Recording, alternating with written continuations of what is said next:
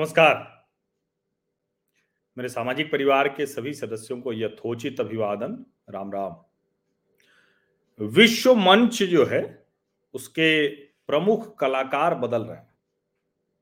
विश्व मंच के अगुआ नेता बदल रहे हैं। विश्व मंच पर जो पारंपरिक तौर पर देश थे, उनकी भूमिका भी बदल रही है। अमेरिकी प्रभुत्व को जो एक समय में यूएस रशिया कोल्ड वॉर होती थी, बाद में यूएस चाइना कोल्ड वॉर हो गई। और अमेरिका के प्रभुत्व को चीन ने बुरी तरह से चुनौती दी। चीन ने अमेरिकी कंपनियों को बाज़ार दिया, लेकिन अपनी शर्तों पर। चीन ने अमेरिकी कंपनियों को अपने यहाँ बुलाया, सस्ते श्रमिक और ढेर सारी छूट का जो लालच कह दें, लोभ कह दें, उसको करके लेकिन अपने शोध पर तकनीक की चोरी पर तकनीक की नकल पर सब पर बहुत काम किया। एक मैं आ, रिपोर्ट देख रहा था तो दुनिया भर की बेहतरीन से बेहतरीन कार के डुप्लीकेट का बाज़ार चीन में बहुत बड़ा है। वैसी ही कार बन जाती है और वो बिकती है लोग खरीदते भी हैं चलते भी ये एक छोटा सा उदाहरण ये रिपोर्ट मैंने देखी तो उस आधार पर कहा। लेकिन अमेरिका और चाइना। ये दबा कर तो अपना हित साध सकते हैं। क्या इनके साथ बेहतर रिश्ते की वजह से कोई देश अपने जो फैसले हैं, अपने जो निर्णय है, वो बदलता है क्या? क्या ये दोनों देश कॉन्फ्लिक्ट जोन में, यानी जहाँ दो देशों के बीच में संघर्ष हो रहा हो, वहाँ समझौता करा सकते हैं क्या? तो इसका जवाब है नहीं करा सकते। ये दोनों देश एक दूसरे के साथ खड़े हो सकते हैं। एक दूसरे मतलब जो दो पक्ष होंगे, उनमें से एक एक के साथ ये दोनों खड़े हो जाएँगे। उसको हथियार की आपूर्ति करेंगे। एक दूसरे को लड़ाते हुए और कहेंगे कि हम आपके साथ खड़े हैं, लेकिन अपना हित साधेंगे, अपने कारोबार बढ़ाएँगे, अपना प्रभुत्व बढ़ाएँगे। और यही वजह है कि दुनिया के किसी भी विवाद में अमेरिका या चीन वो मध्यस्थ नहीं हो पाते। एक समय था जब अमेरिका मध्यस्थ हुआ करता था। दुनिया के दादा, दुनिया के अगुआ देश के तौर पर उसकी पहचान थी। साधन संपन्न बहुत था, उसकी कंपनियाँ बहुत बड़ी थी, उसकी टेक्नोलॉजी में कोई आसपास मुकाबले में नहीं था। यानी हर तरह से वो आगे था। लेकिन धीरे धीरे अमेरिकी प्रभुत्व कमज़ोर होता गया और अमेरिकी प्रभुत्व के साथ जिनको हम जी सेवन कंट्रीज़ कहते हैं यूरोप के देश, जो अमेरिका के साथ नेटो का भी समूह है जी सेवन के देश हैं, उन सब का प्रभुत्व धीमे धीमे घटता गया, क्योंकि पूरा का पूरा प्रभुत्व हथियारों के बल पर, आक्रमण के बल पर, देशों के अंतर विरोध यानी देश के भीतर जो आंतरिक सुरक्षा है, उस मसले में दखल देकर, और एक समय में तो ये कहा जाता था कि अमेरिका और रशिया, इन दोनों के जासूस हर जगह होते हैं। फिर बाद में चाइना का भी आ गया चाइना के किसी देश से संबंध उस तरह से अच्छे नहीं हुए, लेकिन चाइना ने एक लॉन्ग टर्म पॉलिसी की, अपने देश के जो आर्थिक संसाधन थे उनको दुरुस्त किया और उसके आधार पर हर देश में अपनी पैठ बनानी शुरू की। सस्ते सामान दुनिया भर में डंप कर दिया मैन्युफैक्चरिंग हब बना, लेकिन दुनिया भर को डंप यार्ड बना दिया। अब सवाल यह कि ये सारी पृष्ठभूमि में क्यों बता रहा हूँ? इसलिए बता रहा हूँ कि अभी रशिया और यूक्रेन के बीच युद्ध चल रहा है। और एक ऐसा युद्ध जिसमें यूक्रेन लड़ रहा है, हिम्मत दिखा रहा है, जेलेंस्की कह रहे हैं हम लड़ेंगे, अब न्यूट्रल रोल के लिए भी तैयार हो गए यानी नेटो को अपना बेस नहीं देंगे, मिलिटरली नहीं रशिया के खिलाफ इस्तेमाल होंगे, ये सब वो कह रहे हैं। लेकिन यूक्रेन लगभग लगभग बर्बादी के कगार पर है, पूरी तरह से तबाह हो गया है, कम से कम एक दशक पीछे चला गया कम से कम, बहुत जिजीविशा के साथ, बहुत ताकत के साथ करेंगे। अब इसमें जो बाइडेन यूक्रेन के साथ खड़े हैं और शी जिनपिंग वो रशिया के साथ खड़े हैं। भारत किसके साथ खड़ा है? भारत अपने नेशनल इंटरेस्ट के साथ खड़ा है। भारत की कोई रुचि नहीं है कि ये युद्ध बढ़े, क्योंकि चीन के साथ खड़े होकर रशिया के साथ खड़े होकर चीन को क्या मिल रहा है? मास्टर कार्ड वीज़ा, दुनिया भर की कंपनी, डेकेथलान जैसी चेन, मैकडोनल्ड या जो जो आप कहते चले जाइए, उन सबने वहाँ कारोबार बंद कर दिया है गूगल पे बंद हो गया, ऐसे ढेर सारी सर्विसेज़ बंद हुई। उसका लाभ किसको है? चीन का जो तंत्र है फाइनेंशियल सिस्टम है, वो वहाँ हावी हो गया। उसने यूएस और European financial system market system जो सब कुछ था, उस पर कब्जा कर लिया। तो चीन का अपना लाभ इसलिए चाहता है ये लड़ाई बढ़े।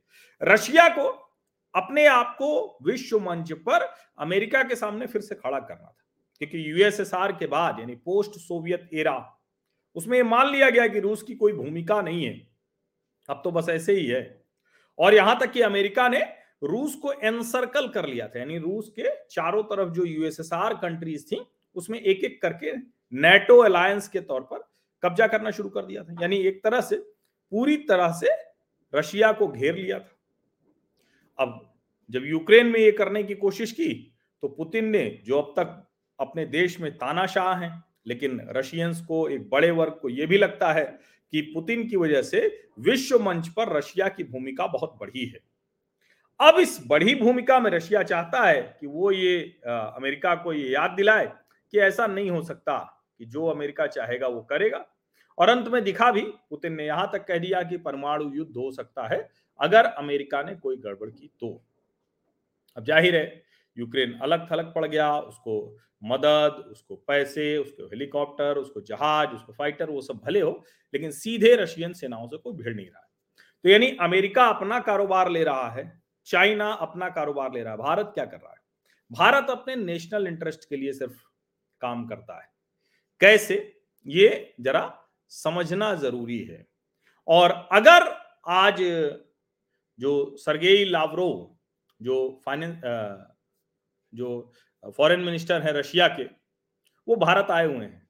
और ऐसे तो यूएस के deputy NSA British foreign minister इसके पहले और कई देशों के प्रधानमंत्री कई देशों के विदेश मंत्री, नेपाल के प्रधानमंत्री मतलब बहुत चारों तरफ़ से एकदम हलचल है, हर कोई भारत आना चाहता है, भारत को भरोसे में रखना चाहता है।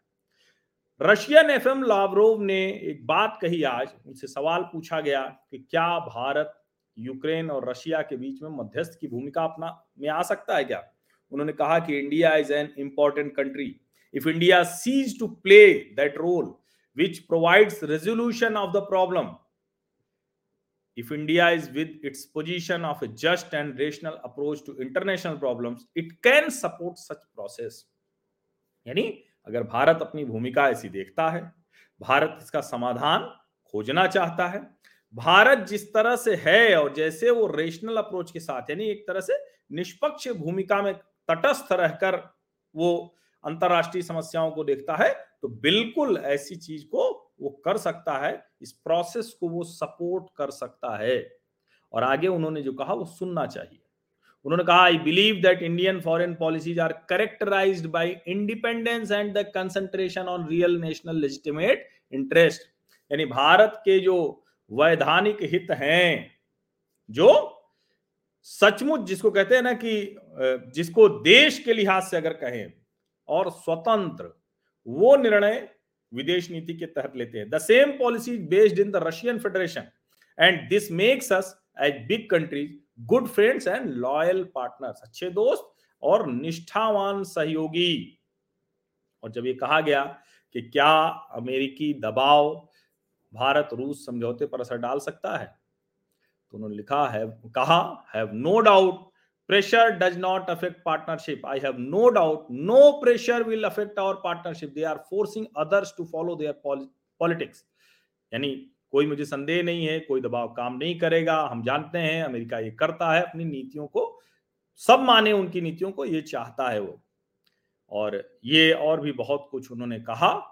उन्होंने ये भी कहा कि if India wants to buy anything from us ready to discuss and reach mutually acceptable cooperation we will be ready to supply to India any goods which it wants to buy from us we are ready to discuss Russia and India have very good relations और ये जो भारत और Russia का, जो अभी की दोस्ती का, अभी के साथ का ये मसला है, ये कोई पहले जैसा कृपा वाला नहीं है, भारत के बाज़ार वाला नहीं है।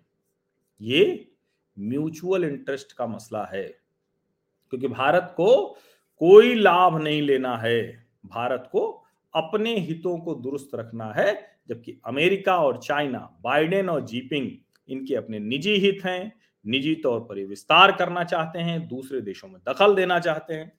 और इसीलिए जब रशियन फॉरेन मिनिस्टर ये कहते हैं कि बिल्कुल भारत मध्यस्थ की भूमिका अगर वो चाहता है तो कर सकता है। तो जो काम जो बाइडेन और शी जिनपिंग नहीं कर सकते, वो नरेंद्र मोदी अब कर सकते हैं। भारत की विदेश नीति के साथ विश्व मंचों पर भारत की शक्तिशाली भूमिका का ये प्रमाण है। बहुत बहुत धन्यवाद।